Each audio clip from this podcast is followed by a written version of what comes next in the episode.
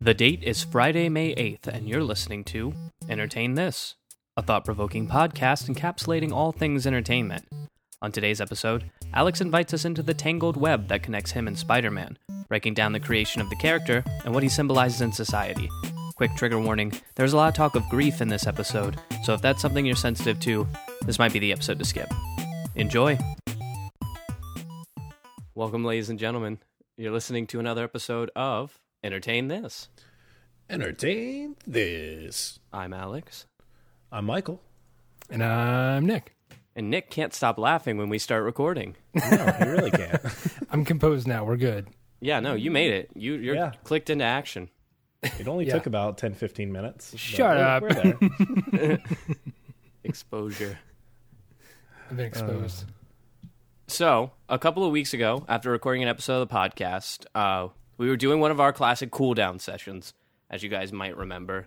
Um, kind of after every podcast, we sit after we're done recording and just discuss different things, random things. Sometimes we just joke around, have conversations. We are friends outside the podcast.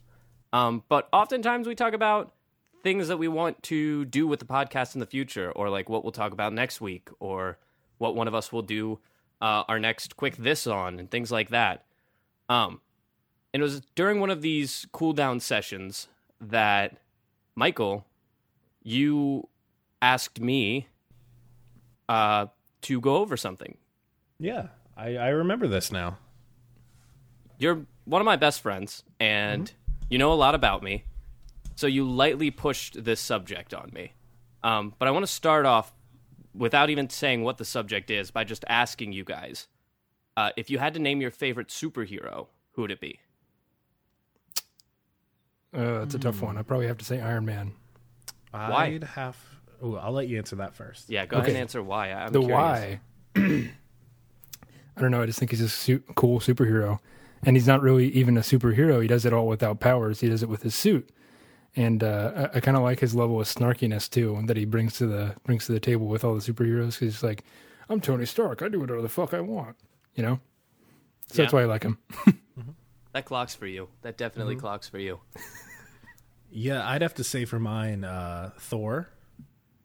That Mostly really hits because- for you too. Yeah, he's a beautiful space angel. How can you not love that? He's a very strong boy who has a code that he stands by. And Yeah, and then just like me, he later on gets fat and depressed, and it all works out. see when when you ask people questions like what's your favorite superhero, oftentimes you find they lean more towards characters that they find themselves in. Hmm. And it's interesting uh, because none of this was scripted. I didn't ask you guys this question before the podcast. This is your natural answers in the moment. Uh, But it's interesting that knowing you guys, you picked superheroes that are a lot like you. Yeah, I could see that. Maybe I would hope so. you can only hope. Yeah.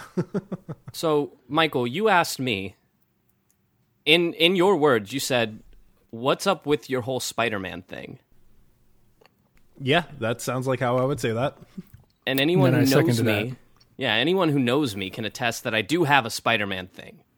Um, sparing our audience and my pride the nerdy details, I'll keep it to this: I have a collection of comics and merchandise.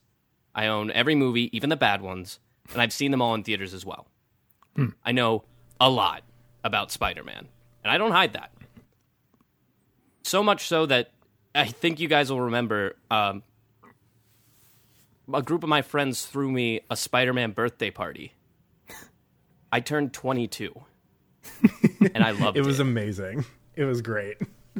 including the kitty decorations and balloons, and even one of those cakes with the like fancy Spider-Man on top. It was actually really sweet. I loved it a lot.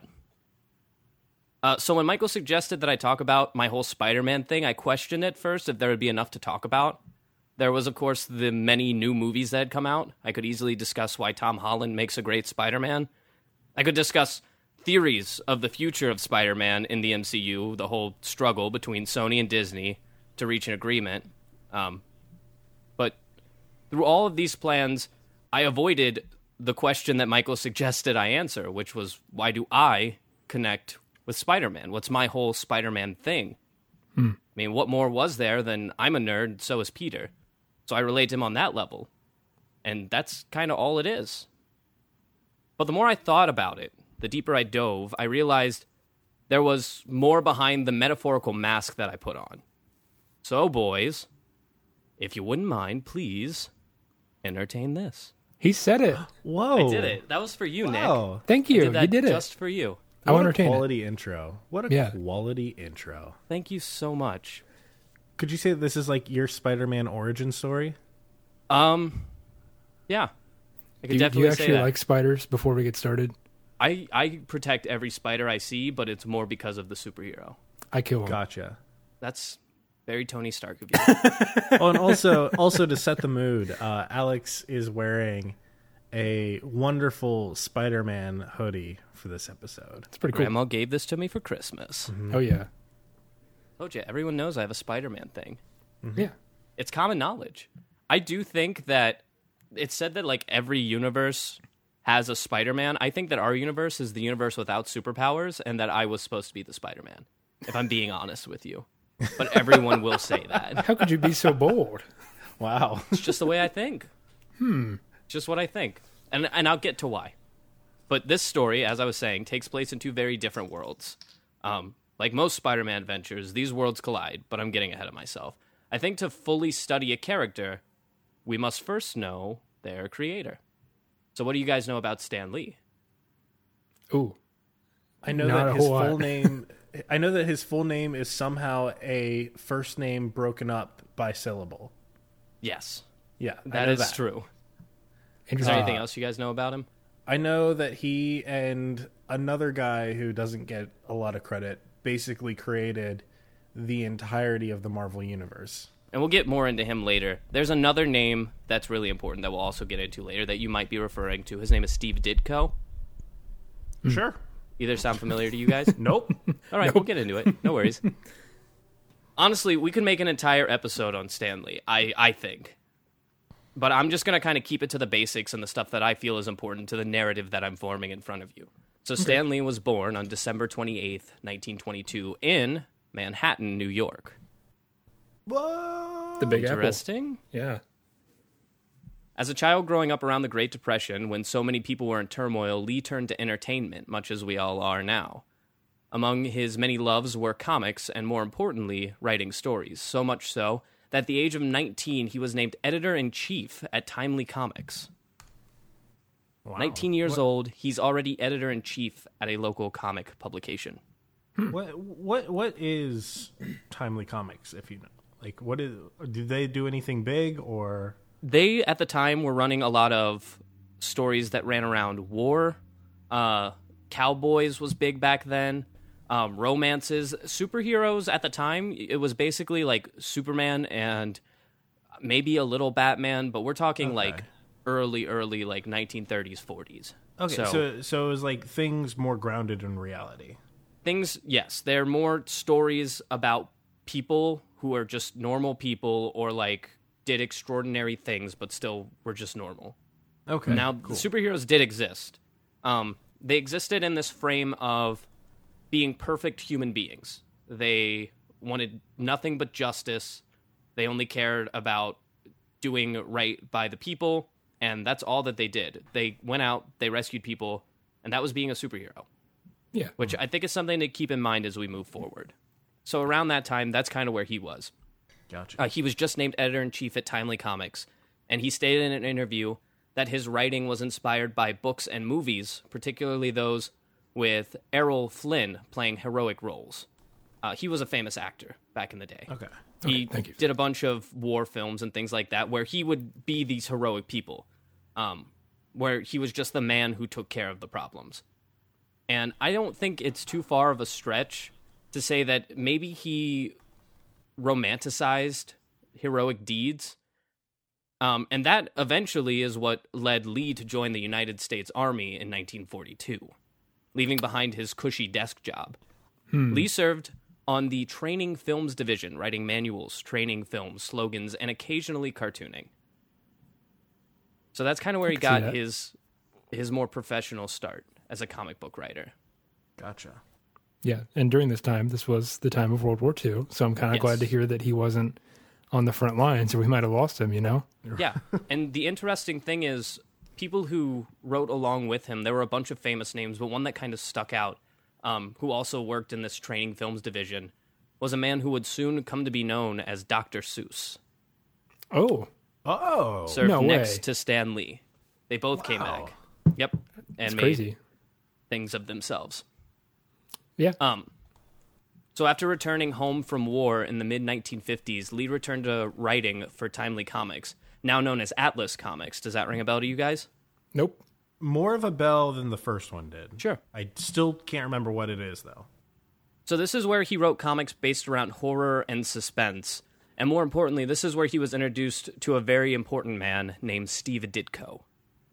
He was a cartoonist at the time, drawing mostly in horror, drawing these grotesque images that were meant to give you nightmares in the night. Back when there wasn't horror films to go watch, these comic books were the closest thing that you had. Or the subreddit. I'm sorry, John. Oh my god. Oh, wow. Sorry, that's what comes to mind when you say that. Now, on a completely separate note, far into the future, in a different, much smaller metropolis, a young couple was just meeting as well. The year was 1992, and romance was in the air the night that my father and mother went out to go dancing. After some convincing, he picked her up from her parents, and they went under the bridge. He shined his headlights, creating a spotlight, and he blasted a slow song from his radio, took her hands, and they danced. A couple oh, years later, they had a daughter and a son on the way. And they rushed to the hospital and left my older sister with our grandparents. That night was in 1997, and I was born. My parents were very young at the time. I think my father was 22, my mother was 20. They still had so much life to live, and now they had two kids. It can be hard to make ends meet in a situation like that, so my parents resorted to working their weeks away and hoping to claim their youth on the weekends. Lucky for them, my mother's parents were more than happy to take on babysitting duties every weekend. These weekends contain some of my most prominent memories I have from my childhood, and more so memories of my all time best friend, my grandfather. Now, back in the 1950s, comics books saw a resurgence in popularity of superheroes.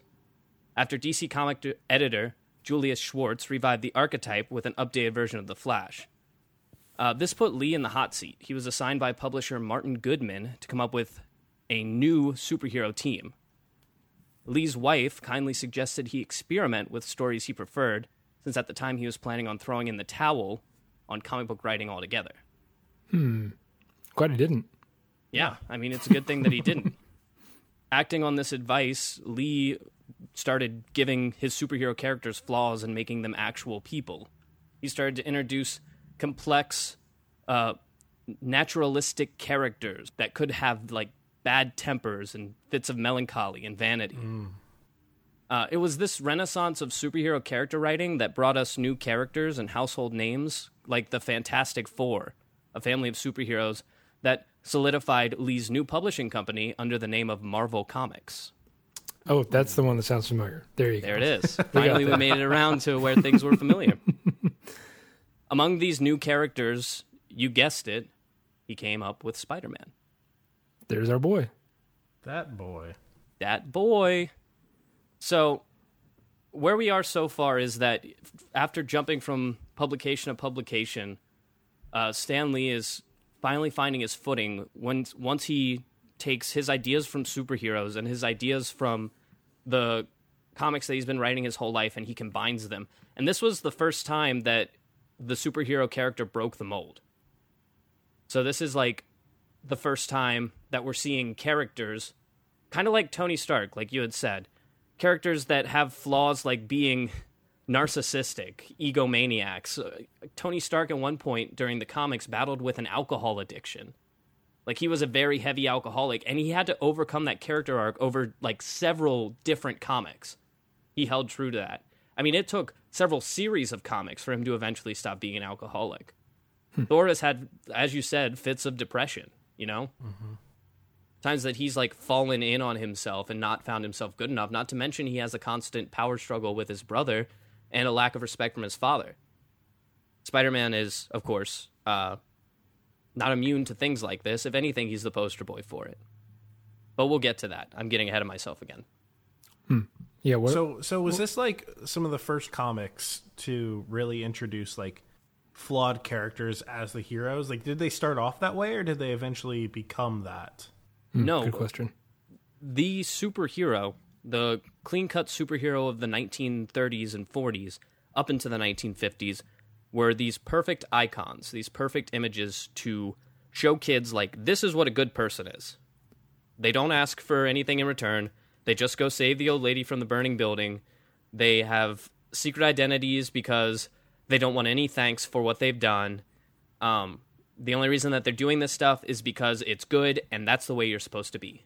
There was no story about their secret identity or anything like that. The only thing that really took on the role of the secret identity plot line was people maybe finding out who they were, but even then, most cases, they were just clean washed plot lines that eventually led back around to the person not finding out who they were. But Lee introduced the first instance of not only caring about the crime that was being fought, but caring about the problems at home. Hmm. So, like, you'd see Gotcha. comics where the Fantastic Four would have fights with each other. Like, somebody would do something that annoyed another one, and it would affect them while they were fighting crime. And that's kind of the thing that Lee wanted to experiment with is that these superheroes aren't these pristine, perfect people. They're people like you and me. Hmm. They are people who deal with problems and have things thrown at them, and they have to deal with that. And he was the first to do it.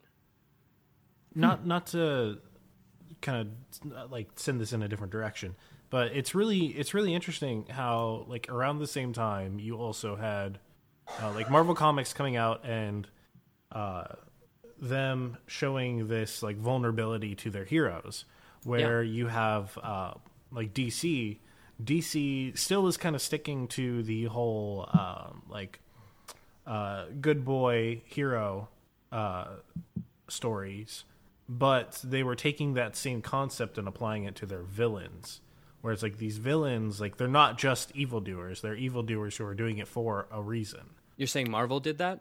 I was DC. It seems like did a lot with that at the time, um, Yeah. kind of bouncing off of the from from as far as my knowledge is, uh, taking a lot of the ideas that Marvel was putting in regards to their heroes, and because they had these heroes that had been like in publication for a, quite a while, Yeah. that instead they opted to uh, make their villains the like emotional side. Like it, like it. I all it takes is like a bad day uh, Yeah. for a villain to be a villain, which I think I'm just taking that. I'm stealing that from The Dark Knight. yeah, yeah, you're absolutely right. And that's something that they explored more into in the future in the 70s and 80s of comics. And I think Marvel also took on making these um, villains people, like real people. Uh, it's said that, and this isn't something that I wrote down, but something that I did want to mention. There's a perfect formula for a Spider-Man story, and it involves an equal amount of the villain and Spider-Man fighting each other as it does Peter Parker and the identity of the villain knowing each other. Ooh. The more connected that they are, the better the story is because that connection is what brings so much pain. Um at the end of the day. And if you think back on the Raimi films, most villains are people who were involved in Peter Parker's life. If you think back on the um, MCU films, most of the villains are people who were somehow involved in Peter Parker's life, without giving away too many spoilers. Even the PS4 video game, the villain is someone who's really involved in Peter Parker's life, and that's what that's the choice that the writers give to the character. What do you I, do? I, I haven't played that game, but is the villain Mary Jane? no, No. unfortunately, she's Oh. never taken the villain seat. Uh, it would be interesting to see, though. It's Doctor Octopus. Spoiler alert. Sorry. I Oh. I have played those games. I d- well the Spider-Man PS4 game I did play obviously, Yeah, and um, I think I saw Spider-Man one and two of the the Raimi trilogy. Yeah. Uh, but that's really where my involvement of Spider-Man ends. Um, so forgive me for being underprepared. No, I'm I'm I'm with you, Alex. Where like I've seen, I believe every movie, I think every movie, uh, but my like game experience ends at Spider-Man Two for the GameCube. Oh yeah, Yeah, that's that's pretty funny. Got to get that Spider-Man for PS4. It's a great We're game. getting we're getting far far ahead of ourselves here. um, because I want to talk about Spider-Man's first appearance, if you guys Oh. don't mind.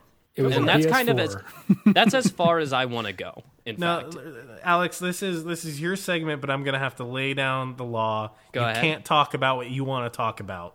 that's fair. I think that that's completely fair. Don't you know how this podcast works? Yeah, it's like we've only done it ten times or so. Right. uh, I will say, just as a disclaimer, there's a lot of Spider-Man stories to talk about. He's been swinging through the New York City skyline since 1962, um, and he hasn't stopped at any point. There's never been a, a dip in Spider-Man stories. So, to kind of challenge myself as an extreme webhead, as the Spider-Man fans call themselves, uh, I'm gonna keep to only talking about his first appearance, and that's it. And I think that I can prove my point by only talking about his very first appearance. Okay. Spider Man's first appearance was in a series called Amazing Fantasy that acted as a workshop for Lee and his new partner, Jack Kirby, as you may have mentioned before, um, to test out new superheroes without giving them a series permanently. Um, in the now famous Amazing Fantasy 15, we are introduced to Peter Parker, a nerdy high school outcast. He is shown as being very thin, tall, and a clumsy kid with brown hair and thick black rimmed glasses. Sounds pretty familiar. Yeah, I I don't was know about why. to say, does that sound familiar to you guys at all? Yeah. Meanwhile, back in the early 2000s, my grandfather would take me on outings he would deem adventures every weekend. Sometimes it would be to the aquarium, sometimes a trip to the library, sometimes it would just be a trip to his doctor's office. My grandfather had type 2 diabetes and often would have to cut adventures short due to low blood sugar and needing to eat. I never really minded what we did or where we went. All that mattered was spending time with him, doing new things, learning, and growing. He'd always try to teach me through sayings. I have his voice engraved in my head telling me that patience is a virtue when I would get impatient or when we would leave on our next adventure. Yep. I'm sure you guys all have that person in your life who tries to teach you through these old sayings, mm-hmm. Yeah, if I had a dime for every time I heard patience is a virtue, right? I'd be a millionaire, possibly. Now, it's indicated in the second panel of Amazing Fantasy 15 that though Peter doesn't receive praise or popularity from his peers, he is loved by his Uncle Ben and Aunt May, his elderly guardians who took him in after the death of his parents. In the panels we see at home, um, it shows him smiling and happy to be with his loving family, while at school he is miserable and sad. After inviting people to come with him to a lecture to a science hall and being denied, Peter attends it by himself, where he is bitten by the radioactive spider that gives him superpowers. In that moment, Stan Lee shines as a writer.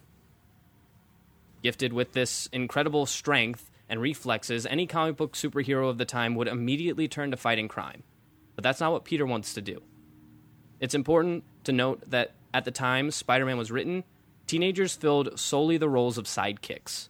Never before had they taken the position in the starring role. So this begged the question what happens when a nerd in high school gets superpowers? Hmm. Yeah, I don't know what happens. I think he'd probably uh, shy away from the whole crime fighting thing. I mean, if he was me, I just got superpowers. I'm like, cool. I'm gonna keep this to myself. Yeah. You know, I, I think he'd uh, catch his uh, his crush's uh, lunch uh, tray out of thin As we are seeing. Beat Yeah. up the beat up the bully. There you go. Uh, it sounds about right to me. You're on Yeah. the right path. Uh, in Amazing Fantasy 15, he immediately starts taking advantage of them. like you do. Now, in the other world, as I grew older and I grew more agitated, as most children do, I wanted to spend more time with people my age, becoming my own person. It was becoming increasingly inconvenient to spend weekends with my grandfather, and with the recent passing of my grandmother, his house felt empty and weird. I was spending most of my free time playing football, and my grandfather would come watch me practice. I was small and uncomfortable in the pads, but it was a family tradition that I played, so that's what I did. After practice one night, my grandfather asked me to stay the night with him, as I had done so many times before. That year, my parents had finally allowed me to get contact lenses. I wanted them so people would stop bullying me for having glasses. I told my grandfather that I couldn't stay because I didn't have contact solution. Really, it just felt weird.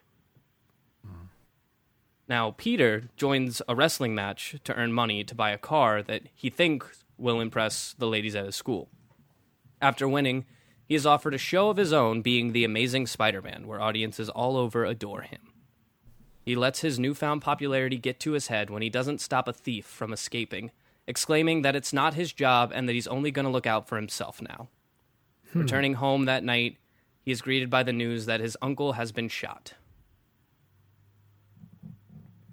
Grief hits in so many different ways, but I feel like what hits last and echoes for the longest is the feeling of regret. A week after not spending the night with my grandfather, he was hospitalized. He wasn't taking care of his diabetes like my grandmother had always helped him do. And when we got there, he was in a coma, and the doctors weren't sure when he was going to wake up. I remember spending hours in the waiting room with my sister and mother. Hours turned into days, days turned into weeks, weeks turned into months. I spent that time thinking about my last interaction with him, the chance I gave up to have one last weekend adventure. Eventually, my mother and her brother made the difficult decision to let him go. I never got to say goodbye. My mother said it probably wasn't a good idea to see him all tied up in a web of tubes like that. When Peter finds out that his uncle's murderer is being held up in a warehouse downtown, he goes to find him and confront him, only to find out it's the same man that he let free only hours before. The realization sets in that if only Peter would have stopped the burglar, his beloved uncle might still be alive.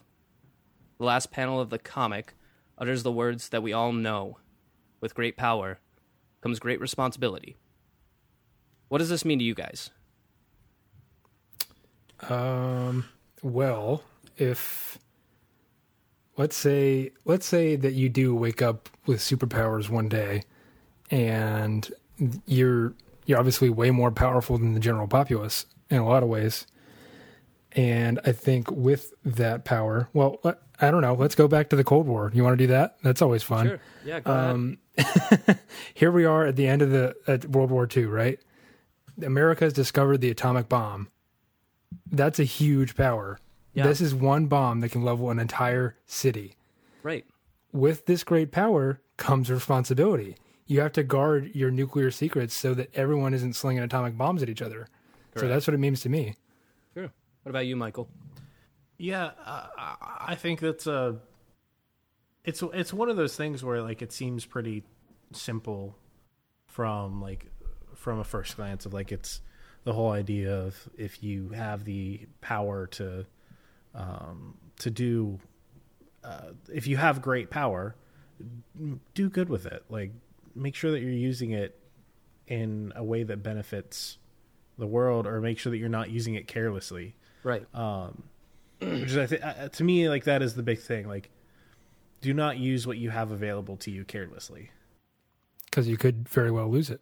well you could That's very right. well lose it and you could very well end up like i don't know like this is a crude way of saying it but screwing yourself over yeah. um, or screwing or Absolutely. the people around you over People you love, you could yeah you could end up upsetting people who you really care about. I think that to fully answer the question of what this one line means, that seems so simple to answer, much like the question you asked me, that seems so simple to answer. To answer this question, we first have to ask ourselves superpowers aside, an everyday man, what power do we have? We can go over a thousand different ethical beliefs, but at the end of the day, the only power that we really have is the power over our own actions.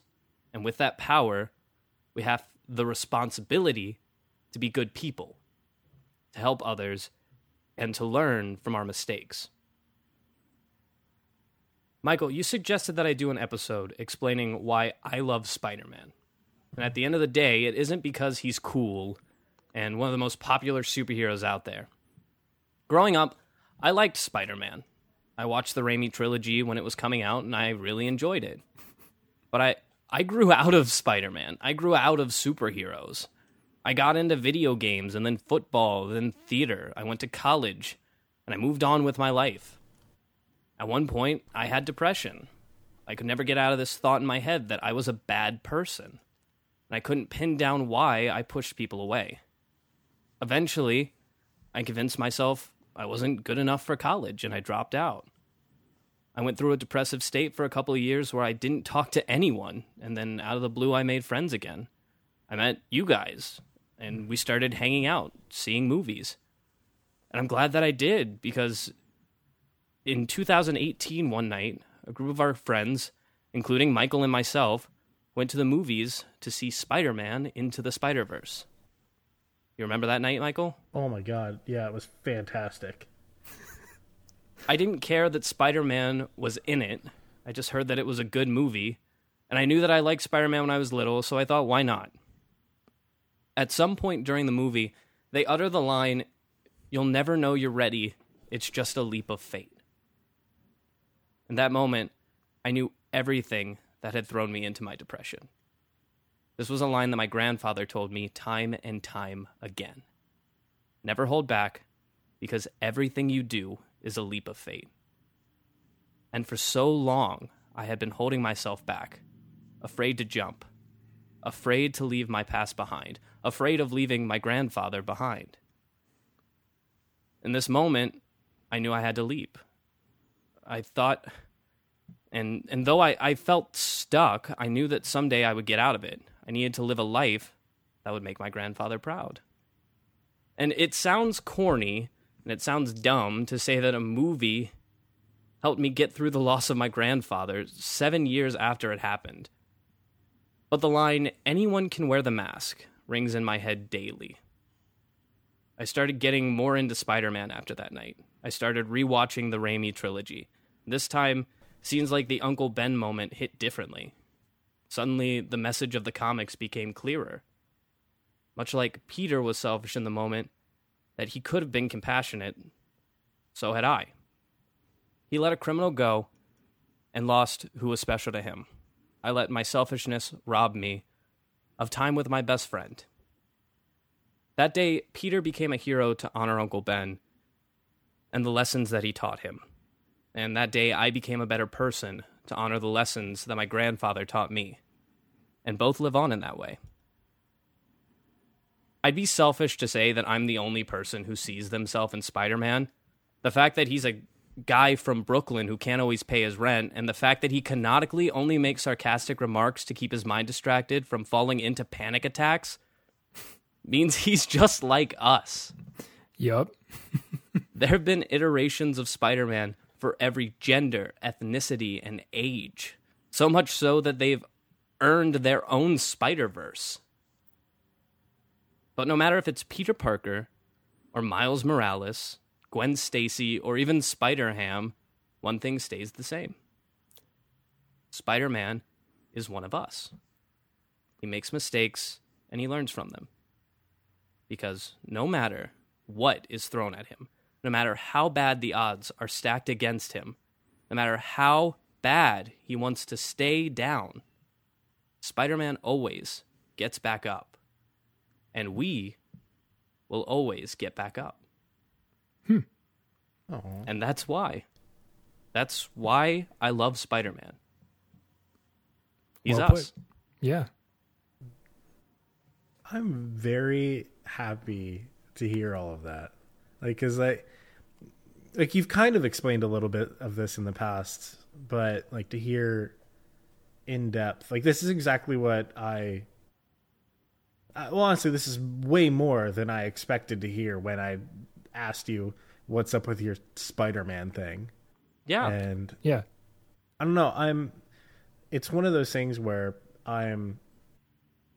Like it, it's sad that that is the circumstances that is allowing you to connect with a character, but the fact that there is a character for you to connect with on that level and for it to just mean so much to you is just it, it really goes to show what what entertainment can do. Like and not just like entertainment as a whole but entertainment like good well written entertainment right. um and Yeah, it- absolutely. spider-man is such a, a special case of good entertainment Yeah.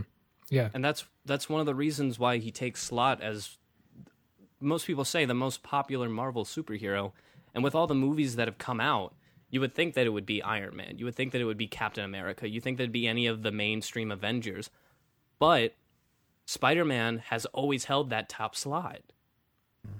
And he, for me to say that Spider Man is my favorite superhero is extremely mainstream.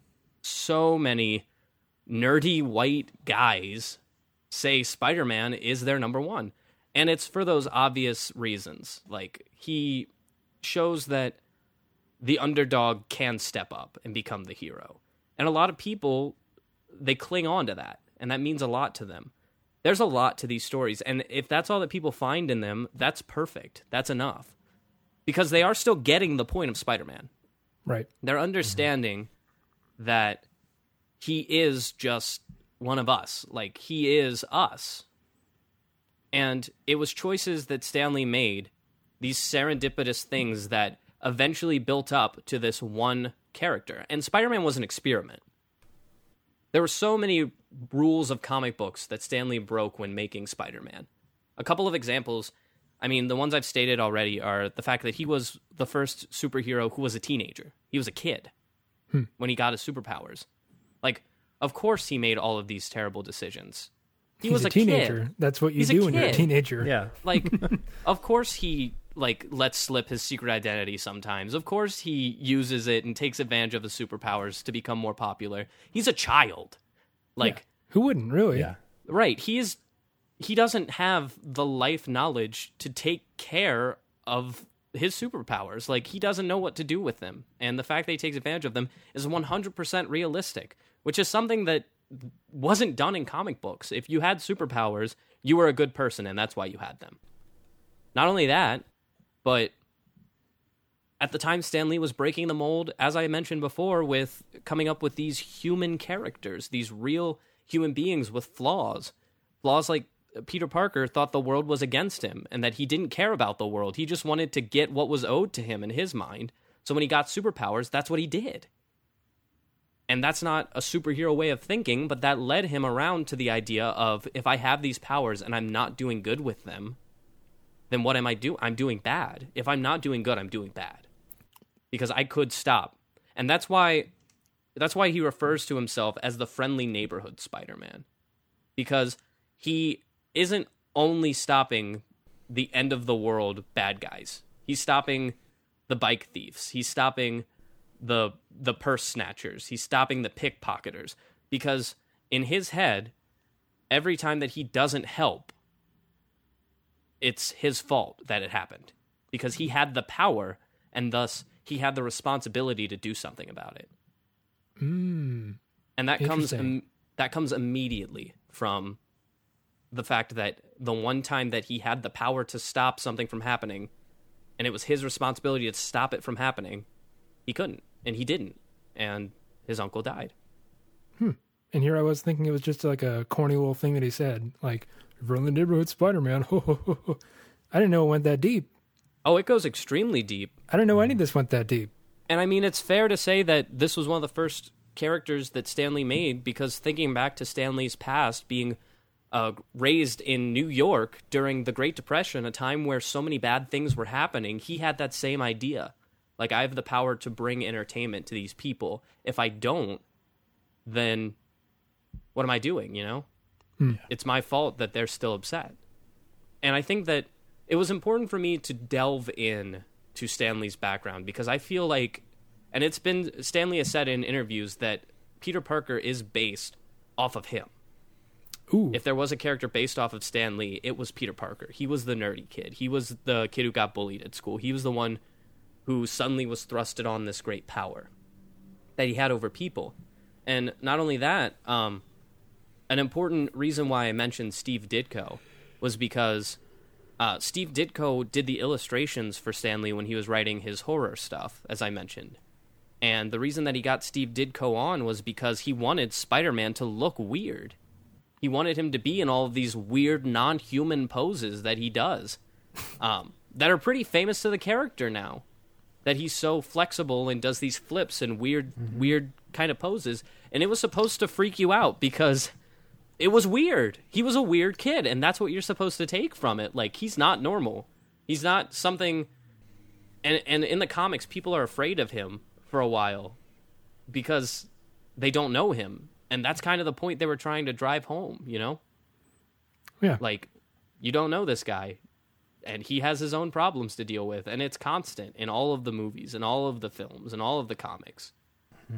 He has his own stuff going on. I think it's Yeah. really cool. he has his own silly kind of poses going on too. Because the only time you ever see Superman, for example, is Yeah. when he's up on top of a building doing the the chest out. You know, I mean, there's a pretty on his hip. famous Superman pose. Yeah. There's, a- I mean, know? literally the Superman pose. That's what he does.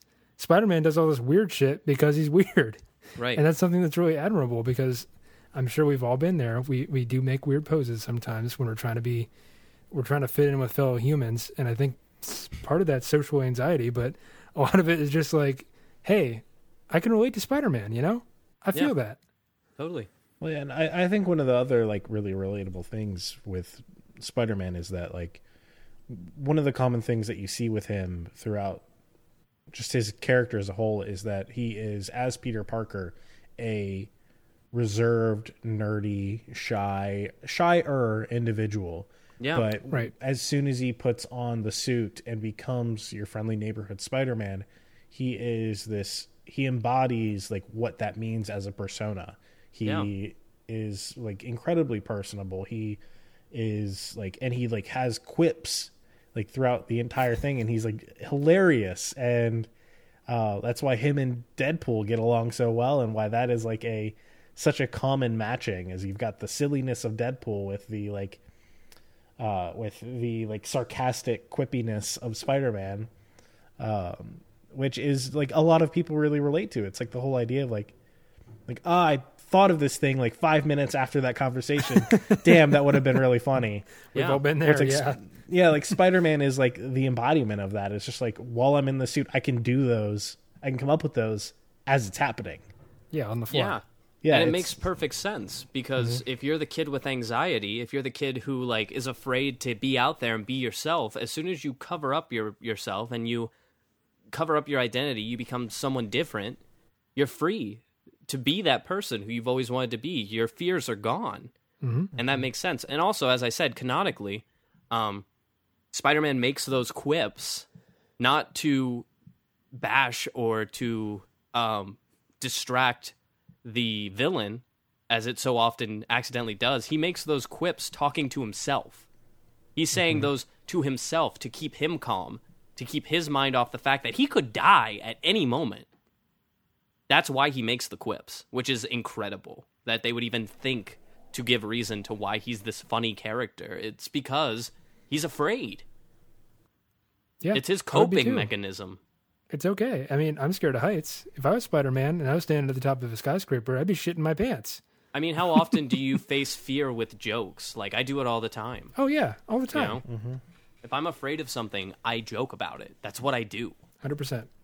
It's a great coping mechanism, and It works. it, it's stuff like that that uh, Stan Lee opened the door to when he welcomed in these human traits into his characters, these deeper stories, and not only that, but it opened up the comic book market, which was exclusively for children, to adults, because now the superheroes are facing these adult problems that adults can relate to, like not being able to pay your rent, struggling with alcohol abuse, things like that. Um, and it really widened the market for comic books and comic book stories to the monster that you see today that box office hits are coming out that people our age are standing in line for for three days just to see opening night you know Speak for yourself on that one, but uh,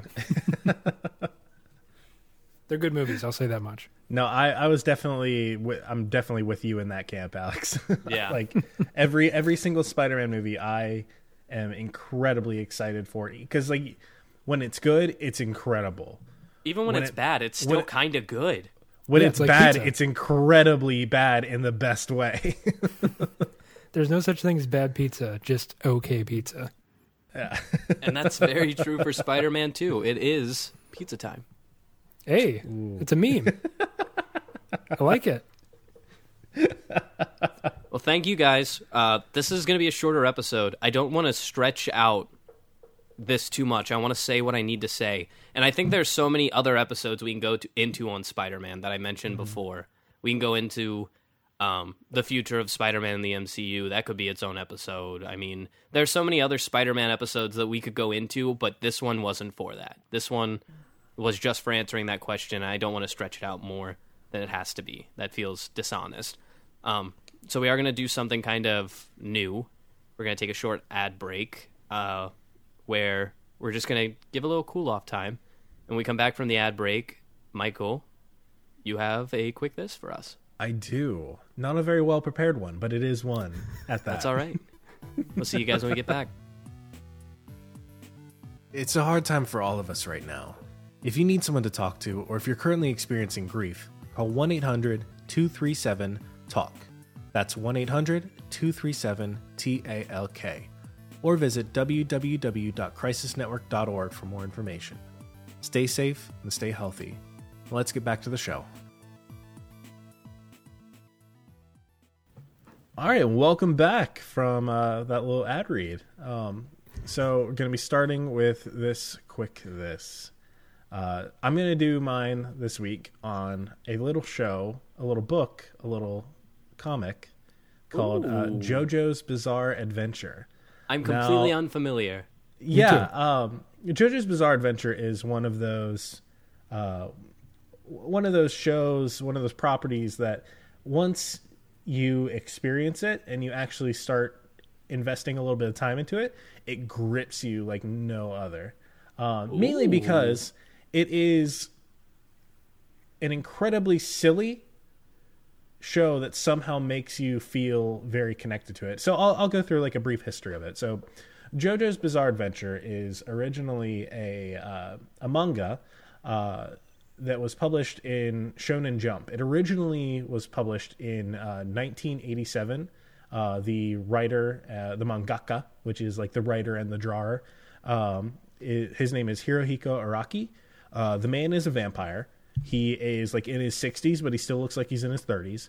Um, Interesting. he published a story uh, recounting the tale of one uh, Jonathan Joestar, um, shortened to JoJo. Um, so it is. It's a story that happens in like I think 1800s uh, England, where it is this gentleman, uh, this gentleman in Jonathan Joestar, a gets introduced to this other character named Dio Brando, who Dio Brando comes to live with his family. Uh, Dio is just a horrible, horrible person who is like essentially he tries to completely ruin Jonathan's life so that he could get his family's fortune um, by posing as the ultimate gentleman. Um, and one thing leads to another, and eventually uh, Dio becomes a vampire. Uh, and uh, One Jonathan, thing leads to another. and one thing leads to another. Dio, Dio becomes a vampire, and Jonathan learns to fight him by using magical sunshine karate. Sure. And he learns this from a uh, checkered top hat wearing Italian man named uh, Caesar Zeppeli. this is a bizarre adventure. I like it. Shows it off by uh, a bit of a, bit of a spoiler because the moment is amazing by punching, not punching a frog, but punching through a frog to split the rock that it is sitting on. Damn, son. Yeah. And so the special thing about JoJo's Bizarre Adventure is it's not only this like story with an interesting premise where this cool stuff is going on, but it doesn't follow what we typically see in normal like manga or just shows in general where it instead of following this one person in Jonathan Joestar, it actually is following his family line. So what's nice is like each story ends up having its own full conclusion.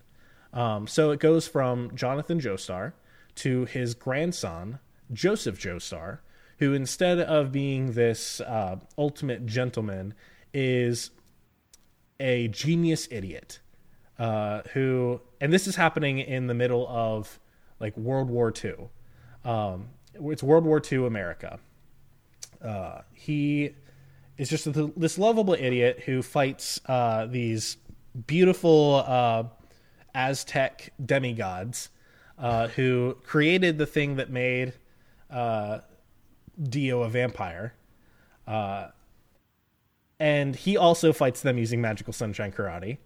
Uh, and then Where did he learn the magical sunshine karate? so he he kind of had a natural affinity to it, but learned it like just through um like so he still was like friends with like his grandpa's friends. Uh it's like they like invested into like him. It's it's kind of like they were his role models. And so he learned Okay. a little bit bit of it through there. Uh, but then, so his story goes on. He fights the magical Aztec demigods, um, and then it gets turned. The entire premise kind of gets turned upside down. You're still following that family line, but now go to Japan, um, where we are with Jotaro Kujo, uh, who is Joseph Joestar's grandson. Uh, he the big difference is is we have moved on from magical sunshine karate to what's called a stand. Now, a stand, you might be asking. That sounds less cool than the original thing. Yeah, what the hell? well, a stand, which you might be asking, is essentially a physical manifestation of one's spirit, uh, which manifests itself in pretty much any way possible. And through this, uh, it is right beside you. It ex- like pe- only people who have stands can see stands, uh, but stands can affect the world around anyone. Um, but they call it a stand because it manifests itself besides you, so it is standing right next to you Okay, it's clever. it's very very deep. Um, what it, what essentially this does is it turns it from this uh, battle of like physicality against physicality in vampires and Aztec demigods against magical sunshine karate into these this like almost puzzle. Each encounter is a puzzle because each stand has new and unique powers. So like Jonathan or uh, sorry Jotaro Kujo, his stand's power is a pretty generic one. He can move fast and punch things very hard. Uh, but then you get to certain ones where it's like a stand that can control water, a stand that is a boat, uh, a stand that uh, let's see can puppet other humans, uh, a stand that can turn people into children, uh, and so it's this idea of like it's it's really nice because it's this really cool concept of uh, a different puzzle. Instead of just people punching each other and just seeing who is the strongest, it's okay. How do they overcome this power? So uh, you have Jotaro Kujo, and then it goes to. Uh, I think that is His- time, my good sir. oh, okay. Well, I'll just I'll just wrap this up real quick. Um, ahead. Essentially, the, one of the other really cool things about it is each season of JoJo's Bizarre Adventure is essentially an entirely new genre. we'll give him a, a longer quick this since we Yeah, had a yeah, shorter yeah. episode. Then it would be a long this. You can't call it a quick this. I'm sorry. Go on. but so you have each one is a new genre so you have uh, the first one which is more of like a classical like horror like horror action movie um, you have the second one which still is kind of following along that uh, the third one is based around uh, around the world in 80 days. Uh, the fourth season is based off of a uh, murder mystery. Uh, the one after that is based off of uh, mob movies. Uh, and then even f- going even further than that, there, which they haven't released the actual show for, uh, the next one is based off of a prison escape, and then the other one is another one similar to Around the World in 80 Days, and it's just awesome because like there is incredible, incredible storylines that are so unique that you won't find anywhere else. Um, oh, and a quick little fact about this: the uh, the art is so prolific and is known so well, uh, and is so unique that uh, JoJo's Bizarre Adventure is the only anime to have their characters be used as models for a major fashion brand. Wow. So Gucci actually used the characters uh, as models for their own fashion line. Interesting. That's Yeah. cool. So the art style is incredible. The storylines are incredibly interesting and unique. And I've yet to find someone who says that they who says that they don't enjoy it in some way. Yeah. Man, anime is weird. Yeah, it's real weird. That's Some might even like call it. it bizarre. Nice. Very nice. But yeah, so I would highly encourage anyone out there to check it out, and I would highly encourage e- either of you to at least watch two or three episodes. Or Which to season? entertain. Um, I, I would recommend starting with season one because there is a lot of stuff that can come back that is referenced. Okay. Yeah. I Where- where does it out stream? it. Uh, it's on Netflix, Hulu. Uh, they just recently released the third season in English, I believe, on both platforms. So Awesome. Okay, Very yeah. cool. It's pretty cool. It's found wherever you can stream your stuff, kind of like this podcast on Spotify, Google Play, and Apple, and Stitcher, I guess too. on Apple, Hey, that's all going to be going on during the ad break too. So this is the second time they've heard it. They better remember. Sorry. You know me, I like to uh, like to keep the plugs multiple. Heck yeah. Hmm. All right, guys. Um, it is a bit short of an episode this week, but I think that's all right. yeah, you we guys so covered much for we covered some very unique stuff. So I'm I'm very happy Yeah, with it. I'm very happy with this episode and how it went, and I hope that you all enjoyed it as well. Mm-hmm. I, I tried to. Until next time. See you guys. Bye. This episode of Entertain This was produced by Alex Steele, with commentary from Michael Savoya and Nick Mustakangas. Our theme music is Rush Bubble by Aaron Spencer. Tune in every Friday for new episodes. Thanks for listening.